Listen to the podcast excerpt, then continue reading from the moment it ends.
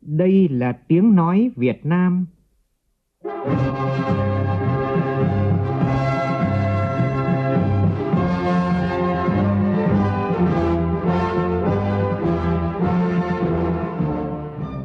là tiếng nói Việt Nam, phát thanh từ Hà Nội, thủ đô nước Cộng hòa xã hội chủ nghĩa Việt Nam.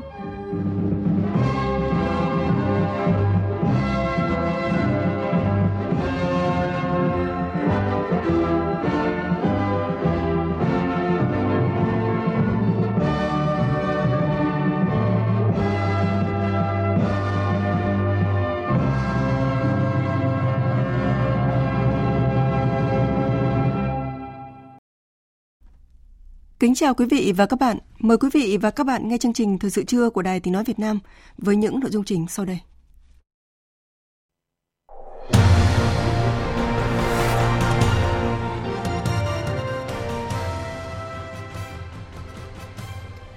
Chủ tịch nước Võ Văn Thưởng chủ trì lễ dân hương tưởng nhớ Chủ tịch Hồ Chí Minh nhân kỷ niệm 78 năm Cách mạng tháng 8 thành công và ngày Quốc khánh mùng 2 tháng 9, 54 năm thực hiện di trúc thiêng liêng của người.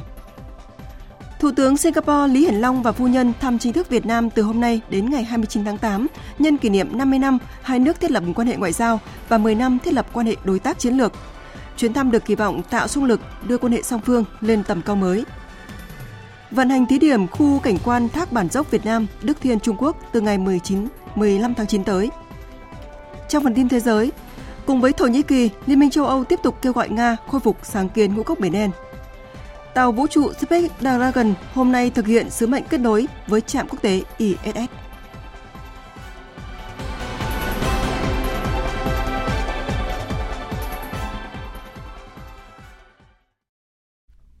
Bây giờ là nội dung chi tiết. Thưa quý vị và các bạn, nhân kỷ niệm 78 năm ngày Cách mạng tháng 8 thành công và ngày Quốc khánh mùng 2 tháng 9, 54 năm ngày mất của Chủ tịch Hồ Chí Minh và 54 năm thực hiện di trúc thiêng liêng của người –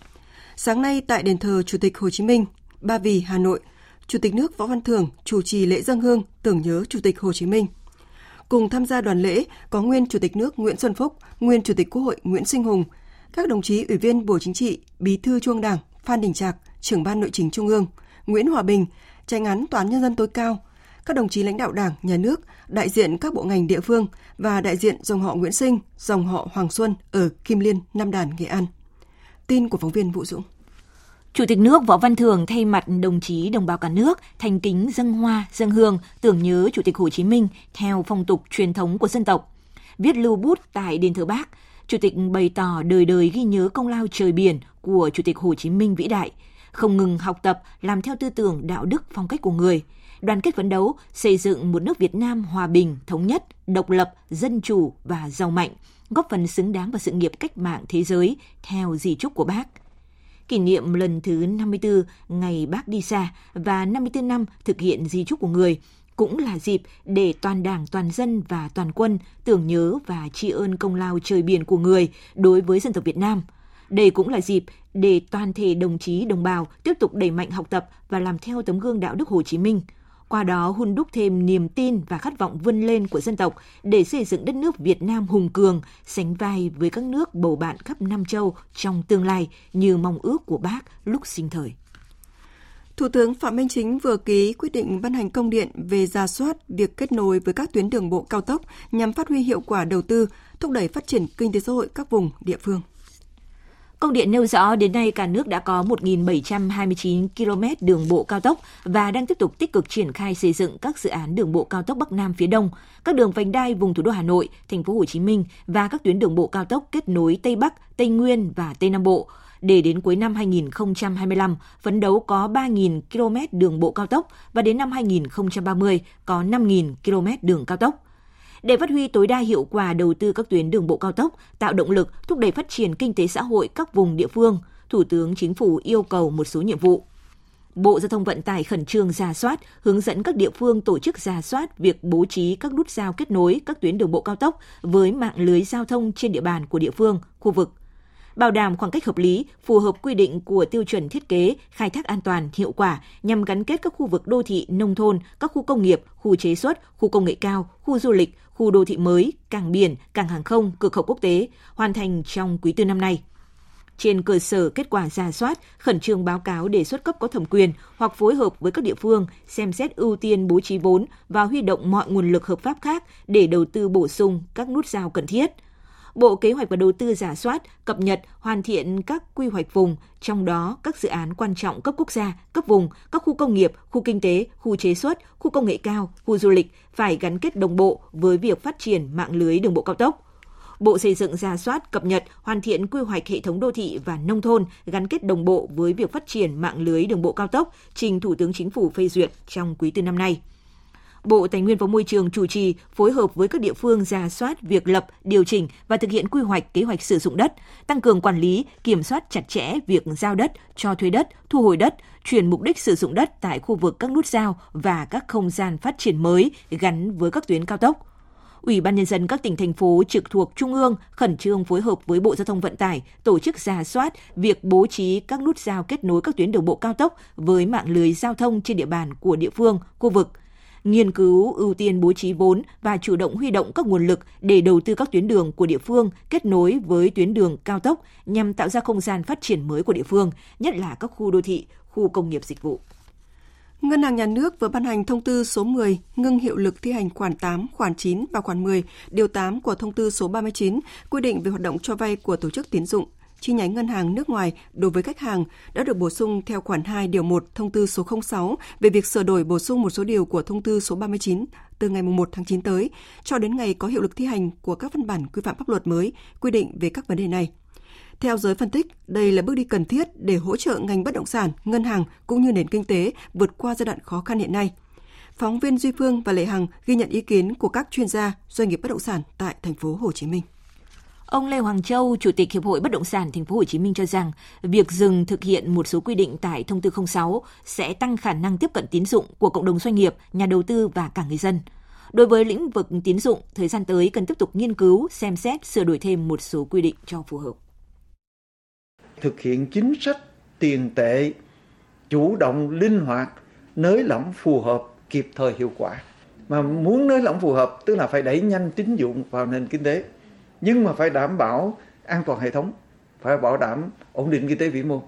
Quốc hội đã cho ý kiến lần thứ nhất đối với dự thảo luật các tổ chức tín dụng. Thì chúng tôi đề nghị ngân hàng nhà nước cũng hết sức là lắng nghe để chúng ta hoàn thiện cái dự thảo. Ở góc độ doanh nghiệp, ông Lê Hữu Nghĩa, giám đốc công ty trách nhiệm hữu hạn xây dựng thương mại Lê Thành cho rằng đây là cái tín hiệu đáng hoan nghênh thủ tướng chính phủ cũng như là ngân hàng nhà nước đã lắng nghe những ý kiến của doanh nghiệp bất động sản, những vấn đề khó khăn. Đối với thông tư 06 nếu áp dụng cái thời điểm cho doanh nghiệp vay là thời điểm đó, cái dự án đó đủ điều kiện đưa vào kinh doanh, cái câu chuyện này chưa hợp lý lắm cho doanh nghiệp bất động sản. Và tôi nghĩ là nên ngừng và xem xét lại, đương nhiên ngừng là thời gian ngắn thôi, và định nghĩa rõ cái thời điểm cho doanh nghiệp bất động sản cho vay là như thế nào. Tôi cho rằng là thời điểm các pháp lý của dự án đó tương đối là rõ ràng, phù hợp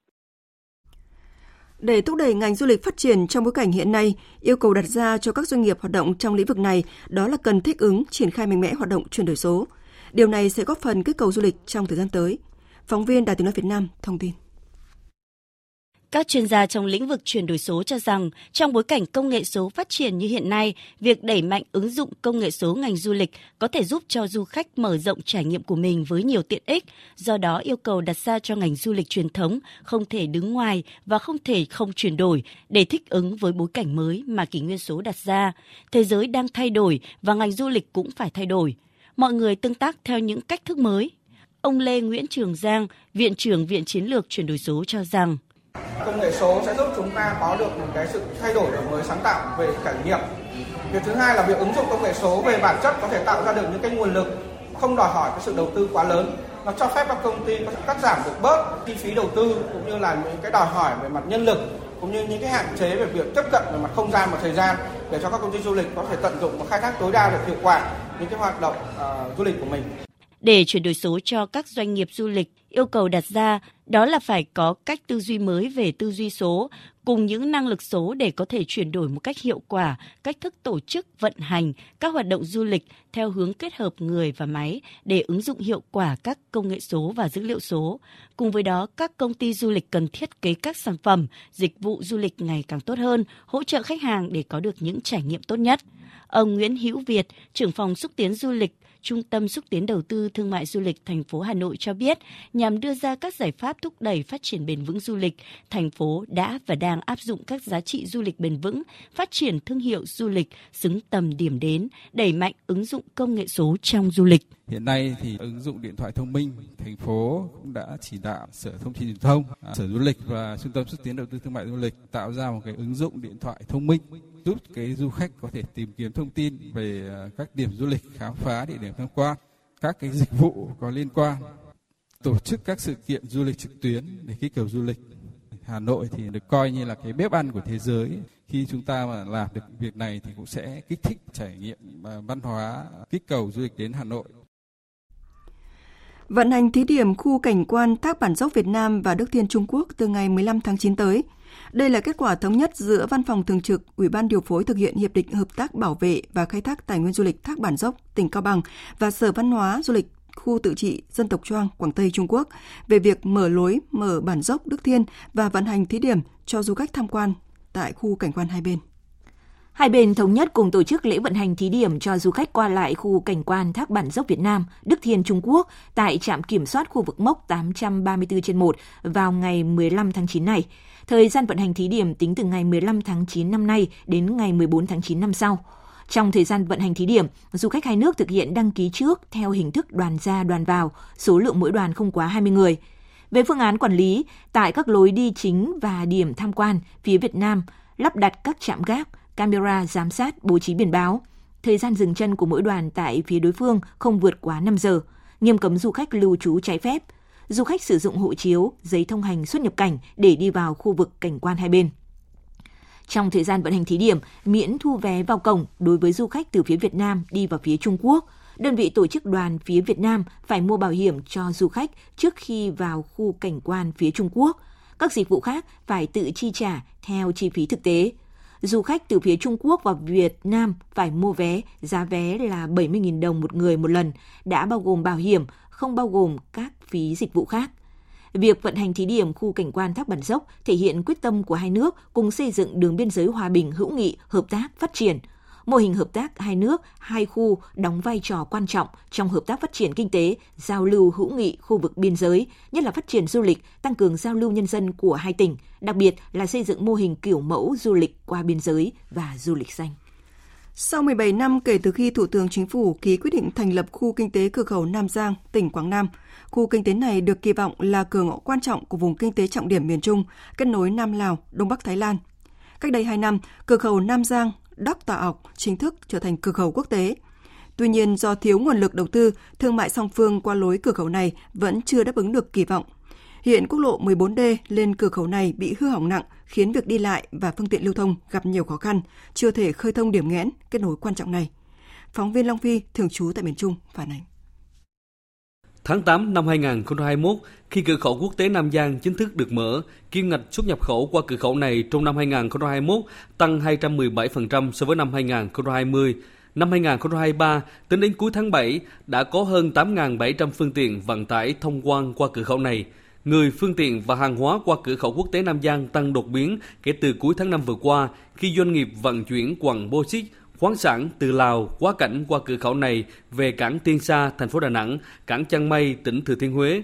Từ cửa khẩu quốc tế Nam Giang, các phương tiện đi qua quốc lộ 14D dài 76 km đến đường Hồ Chí Minh, đoạn qua huyện Nam Giang, tỉnh Quảng Nam. Tuyến đường này có độ dốc lớn, hiện tồn tại hàng chục điểm đen giao thông, nhiều đoạn che khuất tầm nhìn, từng xảy ra nhiều vụ tai nạn nghiêm trọng. Thường xuyên điều khiển xe tải lưu thông qua quốc lộ 14D, tài xế Nguyễn Văn Hòa cho biết gần đây dọc tuyến này xuất hiện rất nhiều điểm hư hỏng nặng, mặt đường bong tróc khiến việc đi lại của người và phương tiện càng nguy hiểm.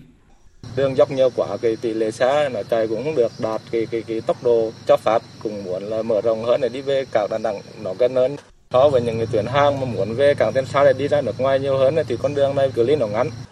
Người dân địa phương cho rằng mỗi lần đi qua quốc lộ 14D phải nín thở, tấp xe vào lề, chờ những xe tải lớn y ạch băng qua con đường nhỏ, hẹp, khúc khuỷu, sạt lở. Quốc lộ 14D được xem là con đường huyết mạch kết nối vùng kinh tế trọng điểm miền Trung với Nam Lào và Đông Bắc Thái Lan nhưng chưa được đầu tư xứng tầm. Ông A Viết Sơn, Chủ tịch Ủy ban nhân dân huyện Nam Giang, tỉnh Quảng Nam cho biết, quốc lộ 14D hư hỏng xuống cấp khiến việc thu hút doanh nghiệp tại huyện miền núi Nam Giang, tỉnh Quảng Nam càng khó khăn hơn. Lưu lượng phương tiện đi lại xuất nhập cảnh so với trước đây ngày càng tăng, độ an toàn về giao thông hết sức phức tạp, khó khăn. Đề nghị Trung ương, tỉnh cần phải nghiên cứu xem xét là đầu tư về giao thông để bảo đảm phương tiện đi lại, giao thông hàng hóa vân vân an toàn tuyệt đối.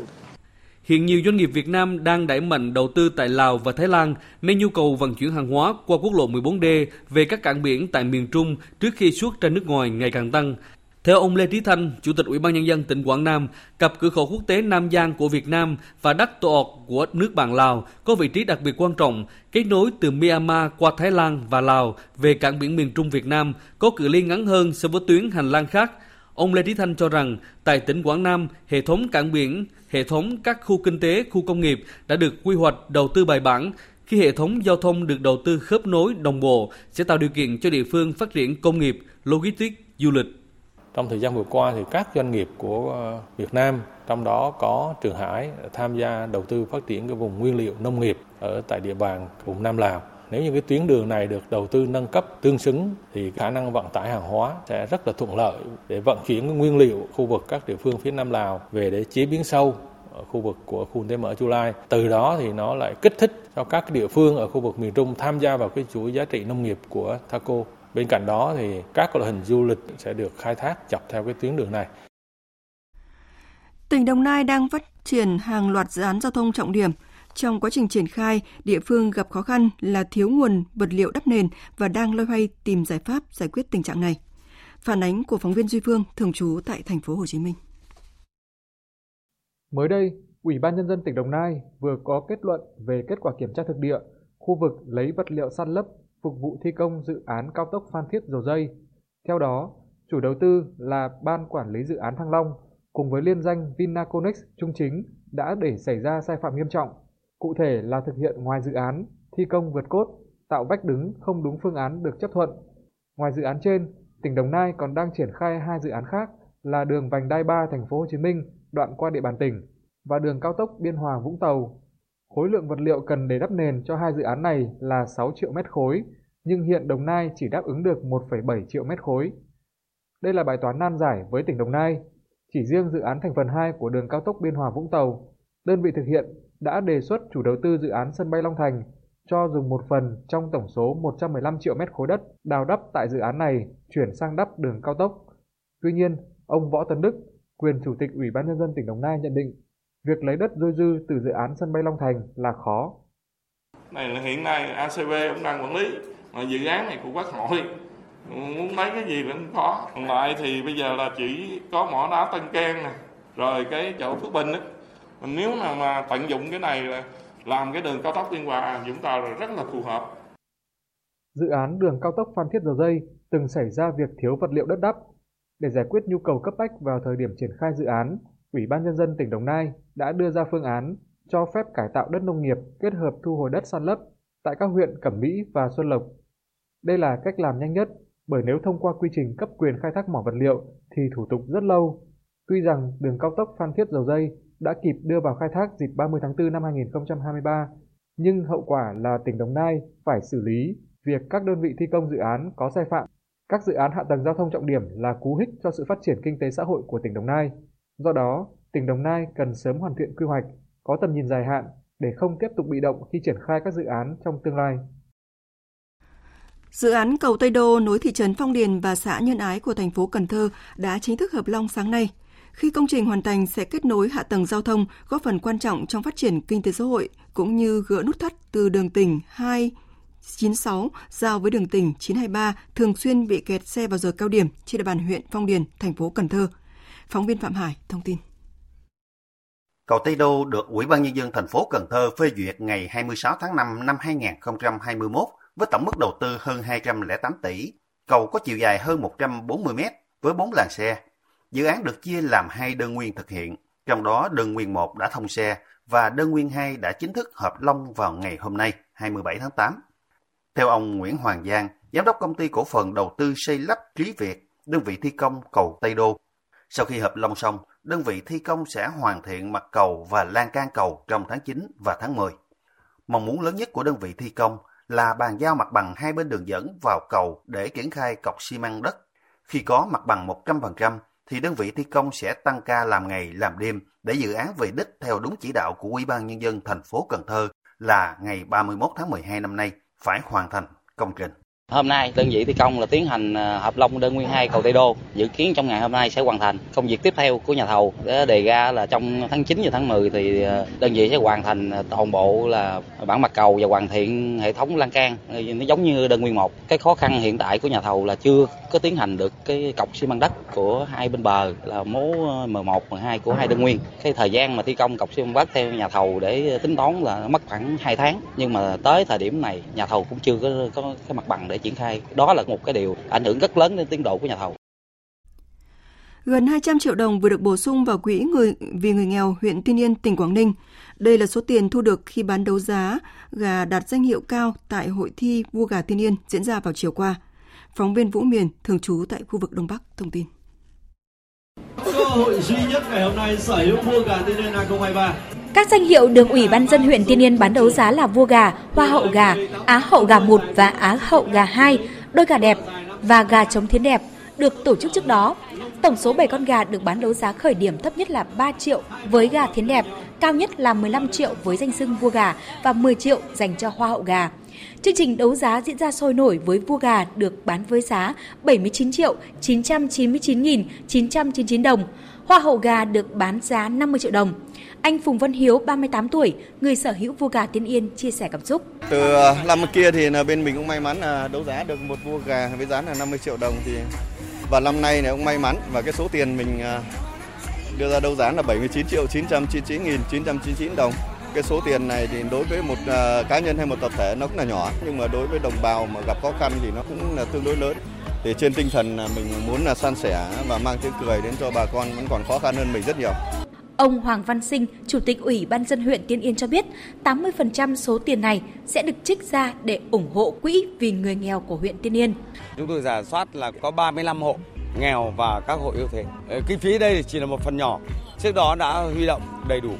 và hôm nay chúng tôi à, dành 80% cái số tiền đấu giá để dành để sửa chữa xây mới nhà dồn nát cho hộ nghèo và hộ yếu thế. Thế và 20% để gửi cho các cái hợp tác xã cái trang chủ nuôi gà để khuyến khích con gà Tiên Yên một ngày tốt hơn và có giá trị hơn.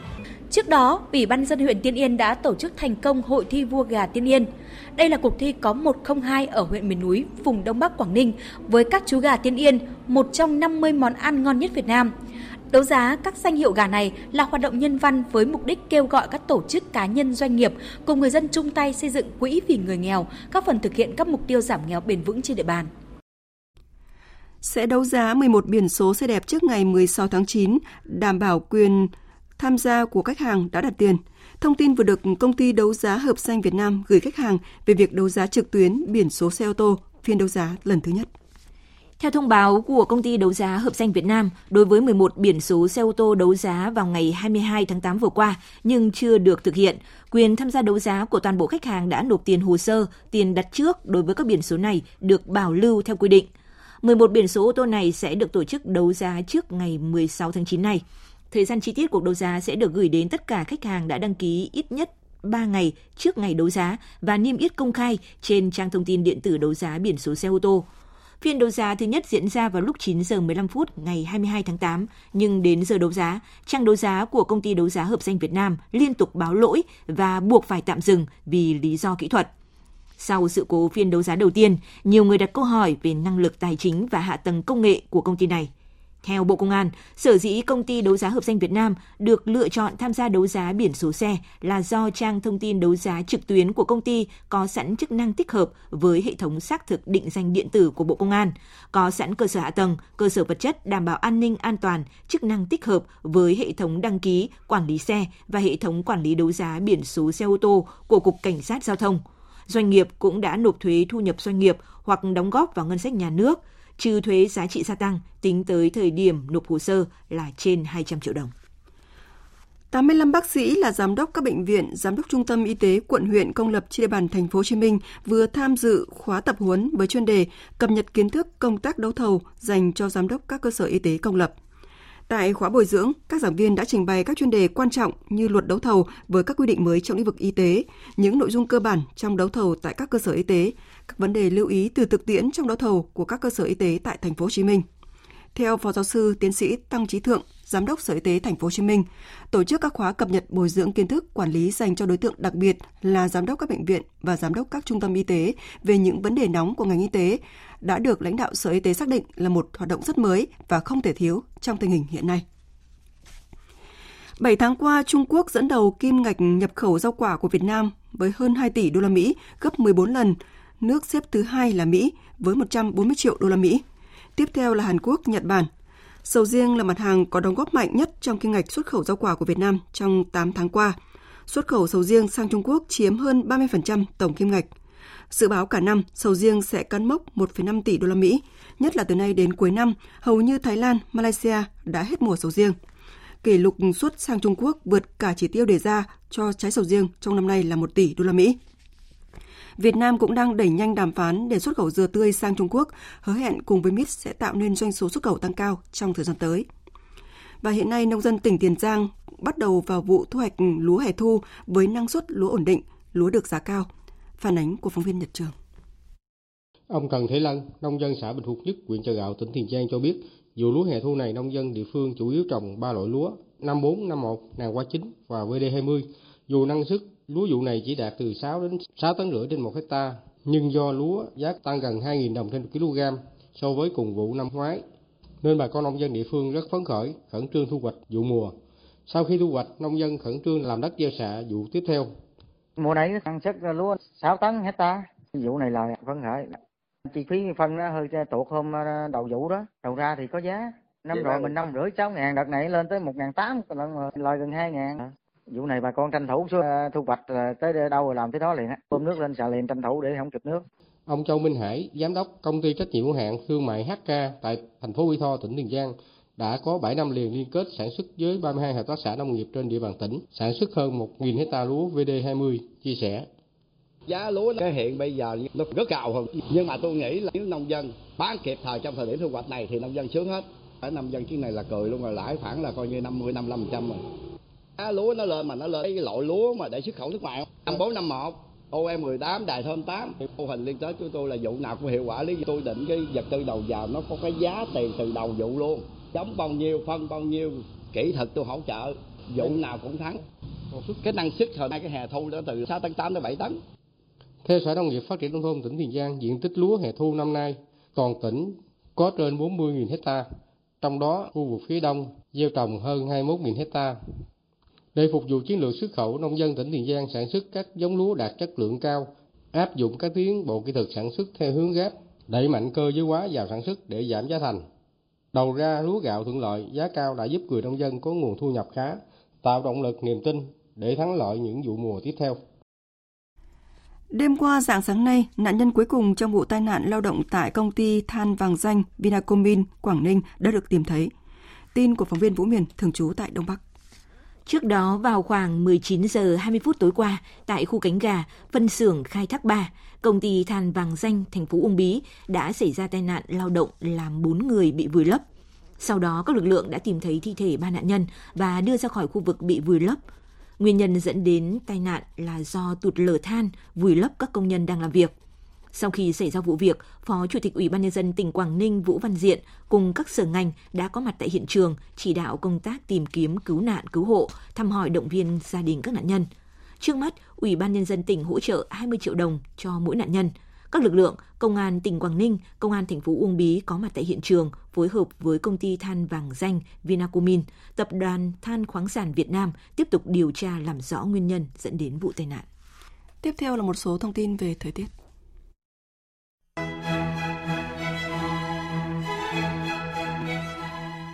Thưa quý vị và các bạn, theo Trung tâm Dự báo Khí tượng Thủy văn Quốc gia, hôm nay thời tiết Bắc Bộ ngày nắng nóng, nhiệt độ cao nhất trong khoảng 35 đến 36 độ, có nơi trên 36 độ.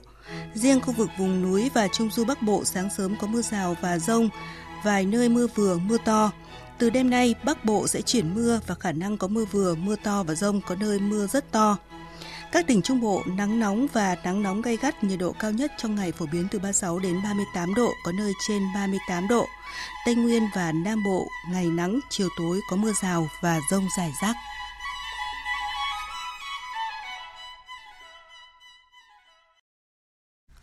Chương trình tiếp tục với phần tin quốc tế. Ông Yamaguchi Natsuo, Chủ tịch Đảng Công minh, đối tác chính trong chính phủ liên minh của Nhật Bản, sẽ hoãn chuyến thăm 3 ngày tới Trung Quốc, dự kiến bắt đầu từ ngày mai 28 tháng 8.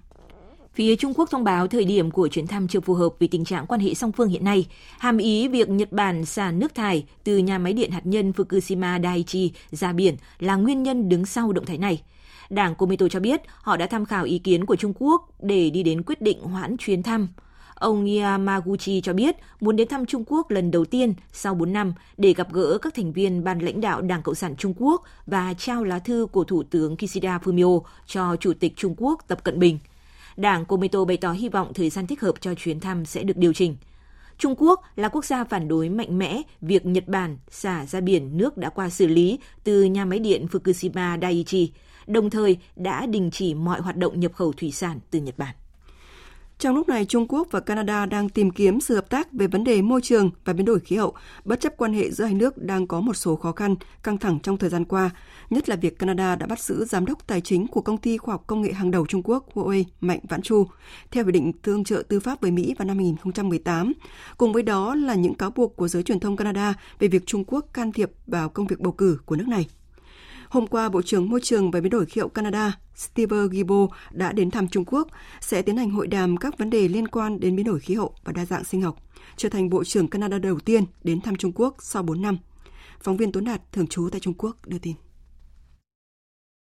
Ông Steve Gibo sẽ tham dự hội nghị thường niên Ủy ban Hợp tác Quốc tế về Môi trường và Phát triển Trung Quốc, một tổ chức tư vấn về khí hậu cho chính phủ Trung Quốc trong thời gian 3 ngày kể từ ngày 28 tháng 8 Phát biểu trong một tuyên bố, ông Steve Gibo cho biết vấn đề môi trường và biến đổi khí hậu không phân biên giới. Nếu không có sự hợp tác chặt chẽ giữa các đối tác và các bên có lợi ích liên quan rộng lớn, sẽ không giải quyết được các nguy cơ còn tồn tại này. Trước đó, vào ngày 25 tháng 8, Bộ trưởng Sinh thái và Môi trường Trung Quốc Hoàng Nhuận Thu đã có buổi hội kiến với đại sứ Canada tại Bắc Kinh. Hai bên đã tiến hành trao đổi ý kiến về các vấn đề hợp tác môi trường và khí hậu, hợp tác trong các hội nghị các bên tham gia Công ước Đa dạng sinh học lần thứ 15 và hội nghị Ủy ban Hợp tác Quốc tế về Môi trường và Phát triển Trung Quốc, đồng thời mong muốn tiếp tục giao lưu, hợp tác sâu rộng trong các lĩnh vực môi trường và khí hậu, cùng ra sức quản trị môi trường toàn cầu. Cùng với Thổ Nhĩ Kỳ, mới đây Liên minh châu Âu tiếp tục kêu gọi Nga khôi phục sáng kiến ngũ cốc Biển Đen, thỏa thuận cho phép xuất khẩu ngũ cốc Ukraine an toàn qua các cảng ở Biển Đen trong bối cảnh giá lương thực thế giới đã tăng sau khi Nga rút khỏi thỏa thuận này. Tổng hợp của biên tập viên Hạnh Phúc. Phát biểu với báo giới bên lề hội nghị Bộ trưởng Thương mại nhóm các nền kinh tế phát triển và mới nổi hàng đầu thế giới G20 ở Ấn Độ, Phó Chủ tịch Ủy ban châu Âu kiêm Ủy viên Thương mại của Liên minh châu Âu, ông Vandis Dombrovskis đánh giá cao những nỗ lực của Thổ Nhĩ Kỳ và Liên Hợp Quốc, các bên trung gian quan trọng cho sáng kiến ngũ cốc Biển Đen, đồng thời kêu gọi Nga quay trở lại sáng kiến này.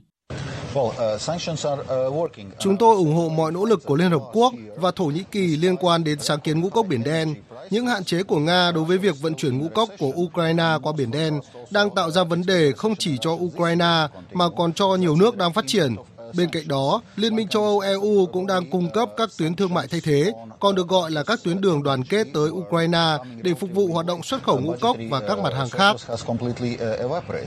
Ủy viên thương mại của Liên minh châu Âu nhấn mạnh, kể từ khi thỏa thuận ngũ cốc qua Biển Đen hết hiệu lực, khoảng 45 triệu tấn ngũ cốc, hạt có dầu và các sản phẩm liên quan đã được xuất khẩu thông qua các tuyến đường thay thế qua Ba Lan và Rumani, mang lại tuyến huyết mạch quan trọng cho Ukraine. Ngoài nông sản, các tuyến đường đoàn kết của Liên minh châu Âu cũng giúp Ukraine xuất khẩu hơn 36 triệu tấn hàng hóa khác như quặng sắt, thép, đất và gỗ, tạo ra thu nhập 33 tỷ euro cho người nông dân và doanh nghiệp của Ukraine. Tuy nhiên, đây chỉ là biện pháp chữa cháy tạm thời, không mang tính chất lâu dài. Theo tính toán, Đến tháng 10, sản lượng ngũ cốc hàng tháng của Ukraine dự kiến sẽ đạt đỉnh tăng lên mức 4 triệu tấn. Nếu tiếp tục vận chuyển theo các tuyến đường thay thế qua Ba Lan và Romania hoặc chuyển dọc theo sông Danube sẽ khiến giá lương thực của nước này cao hơn rất nhiều. Bên cạnh lời kêu gọi của Liên minh châu Âu, Thổ Nhĩ Kỳ cũng đang tiến hành chính sách ngoại giao con thoi nhằm thuyết phục Nga. Thông tin này đã được người phát ngôn Điện Kremlin, ông Dmitry Peskov, xác nhận. Ờ, Cuộc gặp giữa Tổng thống Putin và Tổng thống Erdogan sẽ sớm diễn ra. Chúng tôi thường đồng bộ hóa các thông báo về các chuyến thăm như vậy với các nước đối tác của mình và chúng tôi sẽ thông báo ngay thời gian và địa điểm sẽ diễn ra sự kiện. Cuộc họp đang được chuẩn bị rất kỹ lưỡng. Lệnh báo động mức cao nhất vừa được chính quyền quân sự tại Niger ban hành đối với các lực lượng vũ trang nước này nhằm đảm bảo sẵn sàng ứng phó với kịch bản bị tấn công quân sự từ bên ngoài. Phóng viên Bá Thi, theo dõi khu vực châu Phi, thông tin.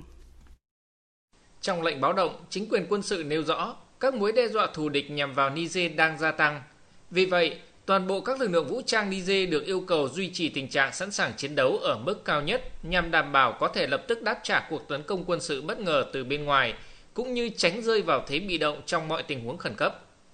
Lệnh báo động được công bố trong bối cảnh cộng đồng kinh tế Tây Phi ECOWAS vừa tái khẳng định không loại trừ khả năng tiến hành biện pháp quân sự vào Niger nhằm khôi phục trật tự hiến pháp. Chủ tịch Ủy ban ECOWAS, ông Omar Touré nhấn mạnh rằng can thiệp quân sự vẫn là một trong những lựa chọn mà ECOWAS đang thảo luận, dù bác bỏ việc khối này đã chuẩn bị xong kế hoạch tấn công vào Niger. Cũng trong ngày 26 tháng 8, hàng nghìn người Niger đã tập trung biểu tình bên ngoài một căn cứ của quân đội Pháp ở thủ đô Niamey để bày tỏ sự ủng hộ dành cho chính quyền quân sự và yêu cầu chấm dứt hoàn toàn sự hiện diện của quân đội Pháp trên lãnh thổ Niger.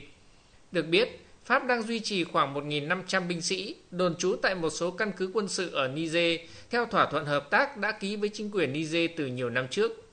Tuy nhiên, sau cuộc đảo chính lật đổ Tổng thống Mohamed Bazoum đêm 26 tháng 7 vừa qua, chính quyền quân sự Niger tuyên bố hủy bỏ toàn bộ các thỏa thuận hợp tác quốc phòng đã ký với Pháp. Hôm 25 tháng 8, chính quyền quân sự Niger cũng ra quyết định trục xuất đại sứ Pháp tại Niamey với lý do thiếu hợp tác và Paris có nhiều hành động đi ngược lại lợi ích của Niamey. Hôm qua, theo giờ địa phương, một đối tượng đã dùng súng sát hại ba người tại một cửa hàng ở thành phố Jacksonville, bang Florida của Mỹ trước khi dùng súng tự sát. Lực lượng cảnh sát sở tại nhận định đây là một tội ác có động cơ liên quan đến sắc tộc. Thủ phạm là một nam thanh niên da trắng khoảng 20 tuổi, không được công bố danh tính. Toàn bộ ba nạn nhân gồm hai người đàn ông và một phụ nữ đều là người da màu. Nhà chức trách tin rằng tay súng này hành động đơn độc và trước khi gây án, đối tượng đã đưa ra nhiều tuyên bố bày tỏ sự thù ghét với người da màu. Tàu vũ trụ SpaceX Dragon được phóng đi từ trung tâm vũ trụ Kennedy ở bang Florida của Mỹ, dự kiến sẽ kết nối với trạm vũ trụ quốc tế ISS trong ngày hôm nay. Việc kết nối với ISS sẽ đánh dấu việc hoàn tất chuyến hành trình kéo dài gần 30 giờ đồng hồ để tiếp cận với trạm vũ trụ của phi hành đoàn gồm 4 thành viên trên tàu. Sứ mệnh mang tên Phi hành đoàn 7 có sự tham gia của các nhà du hành vũ trụ Jasmine Mobelli thuộc cơ quan hàng không vũ trụ Mỹ NASA, Andreas Mogensen, người Đan Mạch, thuộc cơ quan vũ trụ châu Âu, Satoshi Furukawa của Nhật Bản và Konstantin Borisov của Nga. Nhiệm vụ chính trong sứ mệnh không gian lần này tập trung vào chương trình nghiên cứu vi trọng lực kéo dài 6 tháng, bao gồm thu thập mẫu vật ngoài không gian để nghiên cứu. Một nhiệm vụ khác cũng không kém phần thú vị là tiến hành thí nghiệm để đánh giá sự khác biệt về mặt sinh lý giữa giấc ngủ trên trái đất và trong không gian.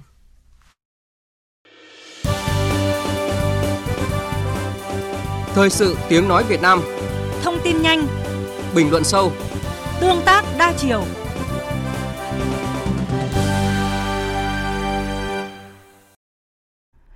Thưa quý vị và các bạn, nhận lời mời của Thủ tướng Việt Nam Phạm Minh Chính, Thủ tướng Singapore Lý Hiển Long và phu nhân sẽ thăm chính thức Việt Nam từ hôm nay đến ngày 29 tháng 8 này diễn ra trong bối cảnh hai nước đang tích cực tổ chức các hoạt động kỷ niệm 50 năm thiết lập quan hệ ngoại giao 1973-2023 và 10 năm thiết lập quan hệ đối tác chiến lược. Chuyến thăm được kỳ vọng tạo xung lực đưa quan hệ song phương lên tầm cao mới.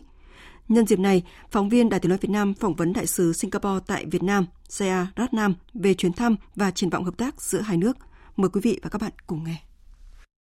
À, trước hết, đại sứ có thể chia sẻ về mục đích và ý nghĩa chuyến thăm Việt Nam của Thủ tướng Lý Hiển Long ạ. This year, as you know, is a very significant year for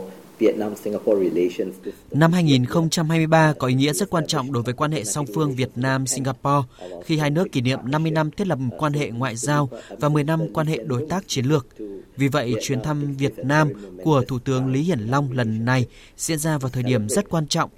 Để kỷ niệm dịp này, tháng 2 năm nay, Thủ tướng Phạm Minh Chính đã đến thăm Singapore và bây giờ là chuyến thăm Việt Nam của Thủ tướng Singapore. Đây là dịp quan trọng không chỉ để hai bên cùng nhìn lại chặng đường đã qua mà còn cùng nhau tìm kiếm và thiết lập chương trình nghị sự cho tương lai. Có thể kể đến lĩnh vực chuyển đổi số hay biến đổi khí hậu. Đây đều là những lĩnh vực mà chúng ta có thể hợp tác và hỗ trợ lẫn nhau.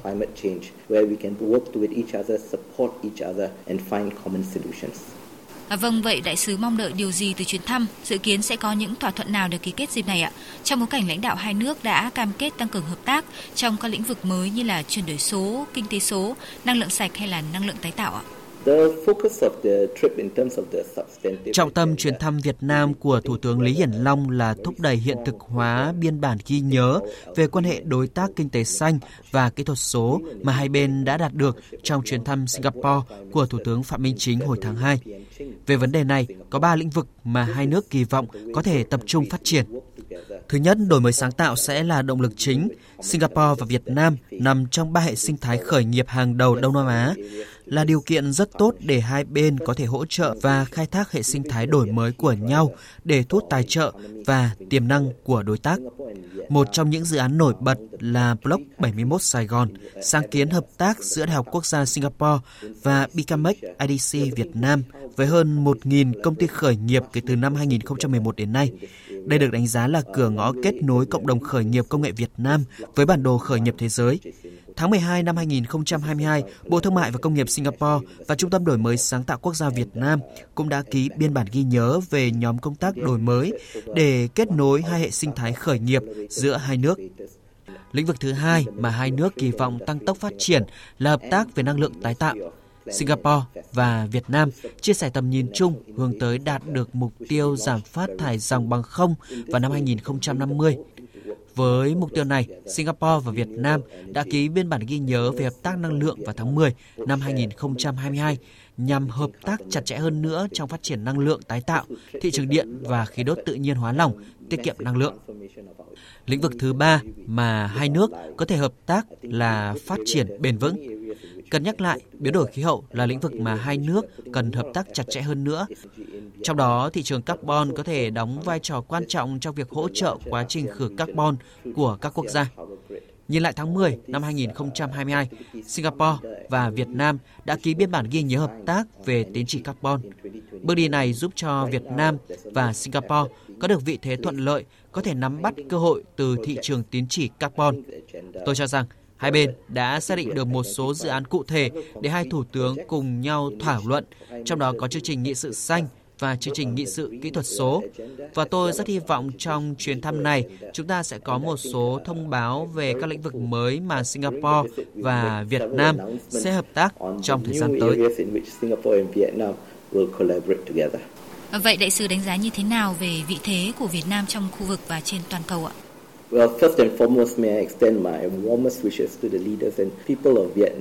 Trước hết xin gửi những lời chúc mừng nồng nhiệt nhất tới các nhà lãnh đạo và toàn thể nhân dân Việt Nam nhân dịp Quốc khánh. Thế giới đánh giá cao Việt Nam vì các bạn có những nguyên tắc mạnh mẽ, có tinh thần trách nhiệm quốc tế cao cả, nhận được sự tin tưởng và ghi nhận của cộng đồng quốc tế. Vị thế của Việt Nam trên toàn cầu thể hiện qua những vị trí vai trò mà các bạn đã đảm nhận tại các diễn đàn khu vực và thế giới, đặc biệt tại Liên Hợp Quốc. Tại đây, Việt Nam vừa kết thúc thành công nhiệm kỳ Ủy viên không thường trực Hội đồng Bảo an Liên Hợp Quốc và hiện nay là thành viên Hội đồng Nhân quyền Liên Hợp Quốc nhiệm kỳ 2023-2025.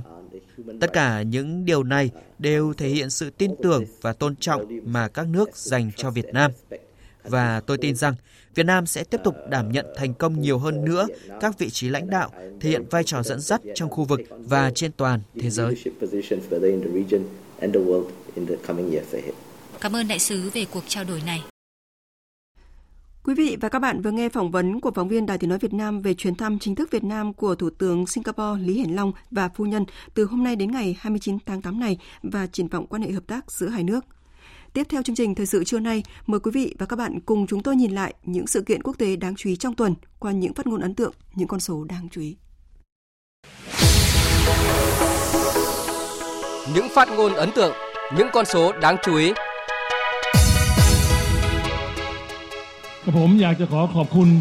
ประชาชนคนไทยทุกคน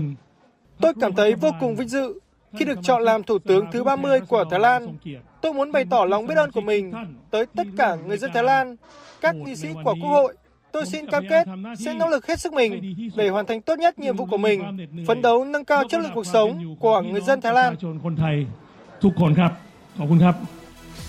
Đây là cam kết của tân Thủ tướng Thái Lan Sethar Thavisin sau khi giành chiến thắng trong cuộc bỏ phiếu tại Quốc hội với 482 phiếu ủng hộ, 165 phiếu chống và 81 phiếu trắng, chấm dứt nhiều tháng bất ổn chính trị sau cuộc bầu cử hồi tháng 5.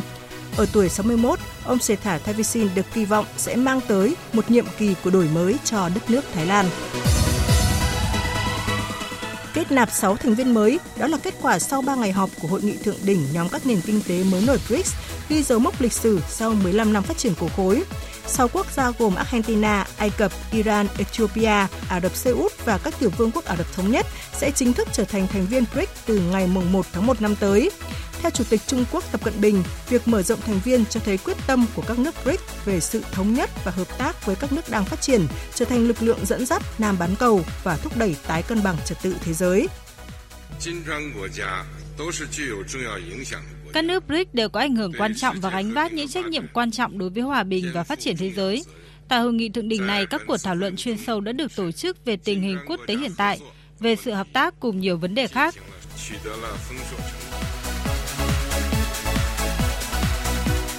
22 tháng 8 là ngày Liên minh châu Phi đình chỉ tư cách thành viên của Niger sau khi các cuộc đàm phán với chính quyền quân sự tại quốc gia này thất bại. Cộng đồng quốc tế hiện không đồng tình với đề xuất của lực lượng đảo chính tại Niger về thực hiện quá trình chuyển đổi chính phủ trước 3 năm, đồng thời tiếp tục yêu cầu trả tự do cho Tổng thống bị lật đổ Mohamed Bazoum. Những động thái gây sức ép này nhằm mở ra cánh cửa ngoại giao cho tình hình tại Niger thay vì giải pháp can thiệp quân sự.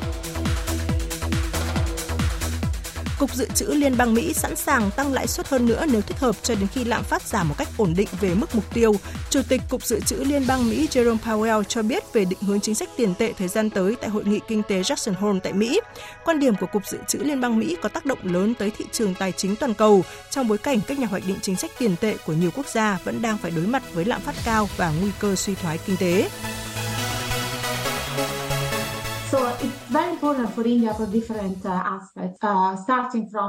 Điều này rất quan trọng đối với Ấn Độ với các khía cạnh khác nhau, bắt đầu từ việc thể hiện sự tiến bộ công nghệ. Thứ hai, điều quan trọng khác là khám phá khoa học.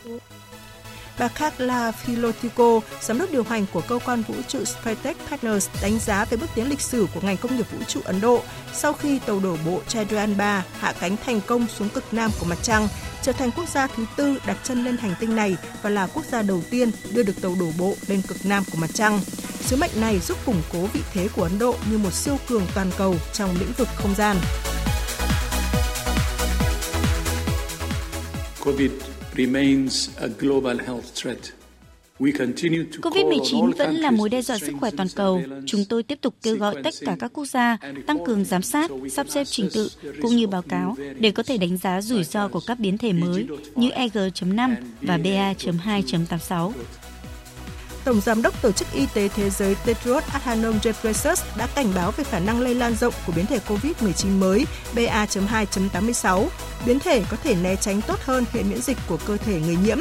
Tổ chức Y tế Thế giới cho biết sẽ cập nhật hồ sơ cũng như đánh giá rủi ro liên quan tới biến thể BA.2.86 ngay khi có thêm các thông tin.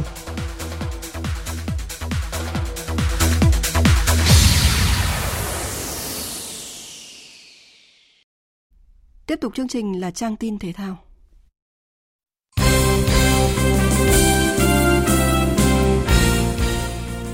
Thưa quý vị và các bạn, chiều nay 27 tháng 8, thầy trò huấn luyện viên Hoàng Anh Tuấn sẽ về đến Hà Nội thắp lại hành trình ấn tượng và tự hào tại giải U23 Đông Nam Á 2023.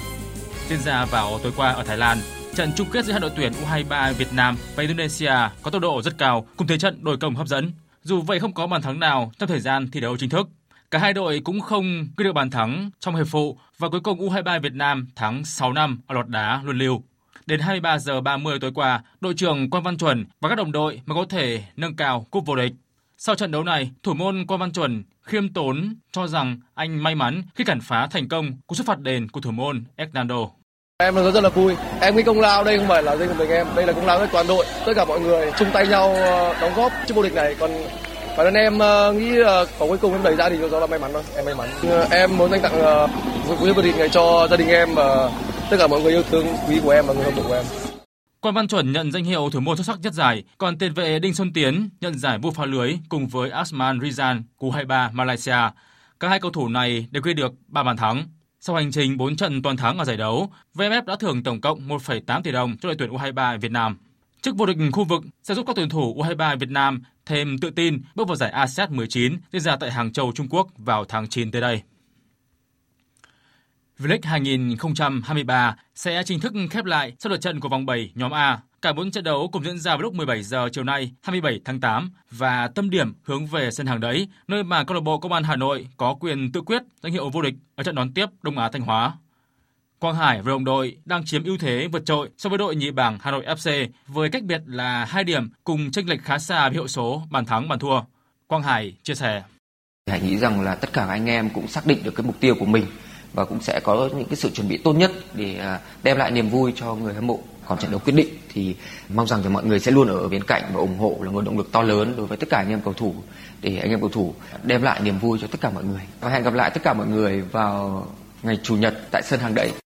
Ở trận đấu cùng giờ trên sân Mỹ Đình, Hà Nội FC chỉ cần một kết quả hòa trước Viettel là cũng đủ để giành huy chương bạc. Hy vọng cùng Hà Nội FC bảo vệ ngôi vương là rất nhỏ, tuy vậy Văn Quyết tự tin nêu rõ. Đây là cái trận đấu cuối cùng của giải vô địch quốc gia năm nay mà lại không được thi đấu trên sân nhà. Đấy là một cái điều đáng tiếc. Hiện tại giờ có bộ Hà Nội đang đứng thứ hai, thì cái quyền tự quyết không còn tinh thần sự khát khao của toàn đội thì chúng tôi sẽ luôn luôn có sự chuẩn bị tốt nhất cho trận đấu cuối cùng. Tối qua tại Lào Cai, đội tuyển Việt Nam 1 đã xuất sắc giành ngôi quán quân giải bóng chuyển nữ quốc tế VTV Cup February 2023 sau khi vượt qua tuyển Việt Nam 2 trong trận chung kết. Trần Thị Thanh Thúy cùng các đồng đội ở đội tuyển Việt Nam 1 thắng chóng vánh 25-14 ở set 1. Set 2 diễn ra cân bằng hơn, song tuyển Việt Nam 1 vẫn thắng 26-24 trước khi thắng tiếp 25-19 ở set 3 quyết định. Thắng Trung Quốc 3-0, đội tuyển Việt Nam 1 vô địch VTV Cup February 2023 với chuỗi 7 trận thắng liên tiếp. Đây cũng là tiền đề để đội tuyển quốc gia Việt Nam chuẩn bị tốt nhất cho giải bóng truyền vô địch châu Á sắp tới. Giải bóng đá 7 người vô địch quốc gia 2023 sẽ bế mạc vào chiều nay trên sân bóng Trung tâm Văn hóa Thông tin và Thể thao quận Hoàng Mai, Hà Nội. An Biên gặp Đạt Tín để tranh hạng 5, Bê tông 26 Gia Lai gặp Bảy Núi để tranh hạng 7. Tiếp đó là trận tranh hạng 3 giữa Bobby FC gặp Tùng Anh và cuối cùng là trận chung kết giữa Hiếu Hoa Kahako và Đại Từ. Trước đó, ở vòng bán kết vào hôm qua, Hiếu Hoa Kahako vất vả vượt qua Tùng Anh ở loạt luân lưu sau khi hai đội hòa nhau hai đều ở hai hiệp chính. Ở cặp bán kết còn lại, Đại Từ vượt qua Mobi FC cũng nhờ loạt sút luân lưu sau khi hai đội hòa nhau 0-0 trong thời gian thi đấu chính thức. Đêm qua và dạng sáng nay, giải bóng đá Ngoại hạng Anh tiếp tục diễn ra loạt trận vòng 3. Tập đoàn Nottingham Forest, Manchester United phải nhận liền hai bàn thua chỉ trong vòng 4 phút đầu trận. Đội chủ sân Old Trafford chỉnh đốn lại đội hình và sớm rút ngắn tỷ số nhờ bàn thắng của Christian Eriksen. Sang hiệp 2, Casemiro gỡ hòa hai đều trước khi đội trưởng Bruno Fernandes thực hiện thành công quả 11m vào phút 76 giúp Manchester United thắng 3-2 Trung Quốc. Trong khi đó, Arsenal hòa hai đều với Fulham, còn Tottenham thắng 2-0 trên sân của Bournemouth. Lúc này cả Tottenham và Arsenal cùng có 7 điểm, nhưng Tottenham xếp trên nhờ hơn hiệu số. Trong khi đó, Manchester United hiện có 6 điểm sau 3 vòng đã đấu. Dự báo thời tiết Dự báo thời tiết chiều và đêm nay, khu vực Bắc Bộ và Thanh Hóa, chiều nắng nóng, chiều tối và đêm có mưa rào và rông vài nơi. Đêm có mưa vừa, mưa to, có nơi mưa rất to và rải rác có rông, gió nhẹ, nhiệt độ từ 32 đến 36 độ. Khu vực từ Nghệ An đến Thừa Thiên Huế, từ Đà Nẵng đến Bình Thuận, chiều nắng nóng và nắng nóng gay gắt. Chiều tối và đêm có mưa rào và rông vài nơi, gió Tây Nam cấp 2, cấp 3, nhiệt độ từ 26 đến 38 độ. Khu vực Tây Nguyên và Nam Bộ chiều nắng, chiều tối và tối có mưa rào và rông rải rác, cục bộ có mưa vừa mưa to. Đêm có mưa rào và rông vài nơi, gió Tây Nam cấp 2, cấp 3, nhiệt độ từ 21 đến 35 độ. Khu vực Hà Nội chiều nắng nóng, đêm có mưa vừa mưa to và rông, gió nhẹ, nhiệt độ từ 23 đến 36 độ. Dự báo thời tiết biển, vùng biển Bắc Vịnh Bắc Bộ, ngày có mưa rào và rông vài nơi, đêm có mưa rào và rông rải rác, tầm nhìn xa trên 10 km, giảm xuống từ 4 đến 10 km trong mưa. Gió Đông Nam đến Nam cấp 3, cấp 4, từ gần sáng ngày mai chuyển gió Đông Bắc cấp 4. Vùng biển Nam Vịnh Bắc Bộ, khu vực Vịnh Thái Lan có mưa rào và rông vài nơi, tầm nhìn xa trên 10 km, gió Tây Nam đến Nam cấp 3, cấp 4. Vùng biển từ Quảng Trị đến Quảng Ngãi, vùng biển từ Bình Định đến Ninh Thuận, khu vực quần đảo Hoàng Sa thuộc thành phố Đà Nẵng không mưa, tầm nhìn xa trên 10 km, gió Tây Nam cấp 4. Vùng biển từ Bình Thuận đến Cà Mau, khu vực Nam Biển Đông, khu vực quần đảo Trường Sa thuộc tỉnh Khánh Hòa, có mưa rào và rông vài nơi, tầm nhìn xa trên 10 km, gió Tây Nam cấp 5, có lúc cấp 6, giật cấp 7, cấp 8, biển động. Vùng biển từ Cà Mau đến Kiên Giang, khu vực Bắc Biển Đông có mưa rào và rông vài nơi, tầm nhìn xa trên 10 km, gió Tây Nam cấp 4, cấp 5. Khu vực giữa Biển Đông có mưa rào và rông rải rác ở phía đông, tầm nhìn xa trên 10 km, giảm xuống từ 4 đến 10 km trong mưa, gió Tây Nam cấp 5, riêng phía Tây có lúc cấp 6, giật cấp 7, cấp 8, biển động. Vừa rồi là thông tin dự báo thời tiết, bây giờ chúng tôi tóm lược những tin trình đã phát trong chương trình.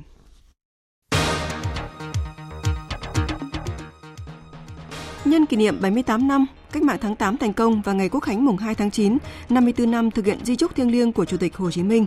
Sáng nay tại đền thờ Chủ tịch Hồ Chí Minh tại Ba Vì, Hà Nội, Chủ tịch nước Võ Văn Thưởng chủ trì lễ dân hương tưởng nhớ người. Viết lưu bút tại đây, Chủ tịch nước bày tỏ sự ghi nhớ công lao trời biển của Chủ tịch Hồ Chí Minh vĩ đại, nguyện không ngừng học tập, làm theo tư tưởng, đạo đức, phong cách của người.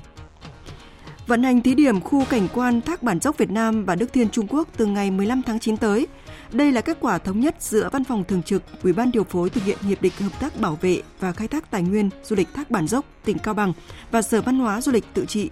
dân tộc Choang Quảng Tây Trung Quốc về việc mở lối mở bản dốc Đức Thiên và vận hành thí điểm cho du khách tham quan tại khu cảnh quan hai bên. Cùng với Thổ Nhĩ Kỳ, mới đây Liên minh châu Âu tiếp tục kêu gọi Nga khôi phục sáng kiến ngũ cốc Biển Đen, thỏa thuận cho phép xuất khẩu ngũ cốc của Ukraine an toàn qua các cảng ở Biển Đen trong bối cảnh giá lương thực thế giới đã tăng sau khi Nga rút khỏi thỏa thuận này. Phía Thổ Nhĩ Kỳ cũng cho biết đang tiến hành chính sách ngoại giao con thoi nhằm thuyết phục Nga. Tàu vũ trụ Space Dragon được phóng đi từ trung tâm vũ trụ Kennedy ở bang Florida của Mỹ, dự kiến sẽ kết nối với trạm vũ trụ quốc tế ISS trong ngày hôm nay. Nhiệm vụ chính trong sứ mệnh không gian lần này tập trung vào chương trình nghiên cứu vì trọng lực kéo dài 6 tháng, bao gồm thu thập mẫu vật ngoài không gian. Tới đây chúng tôi kết thúc chương trình thật sự trưa nay của Đài Tiếng Nói Việt Nam. Chương trình do các biên tập viên Minh Châu, Hùng Cường, Hằng Nga và Bùi Chuyên thực hiện với sự tham gia của kết tập viên Thế Phi, chịu trách nhiệm nội dung Hoàng Trung Dũng. Cảm ơn quý vị và các bạn đã dành thời gian lắng nghe.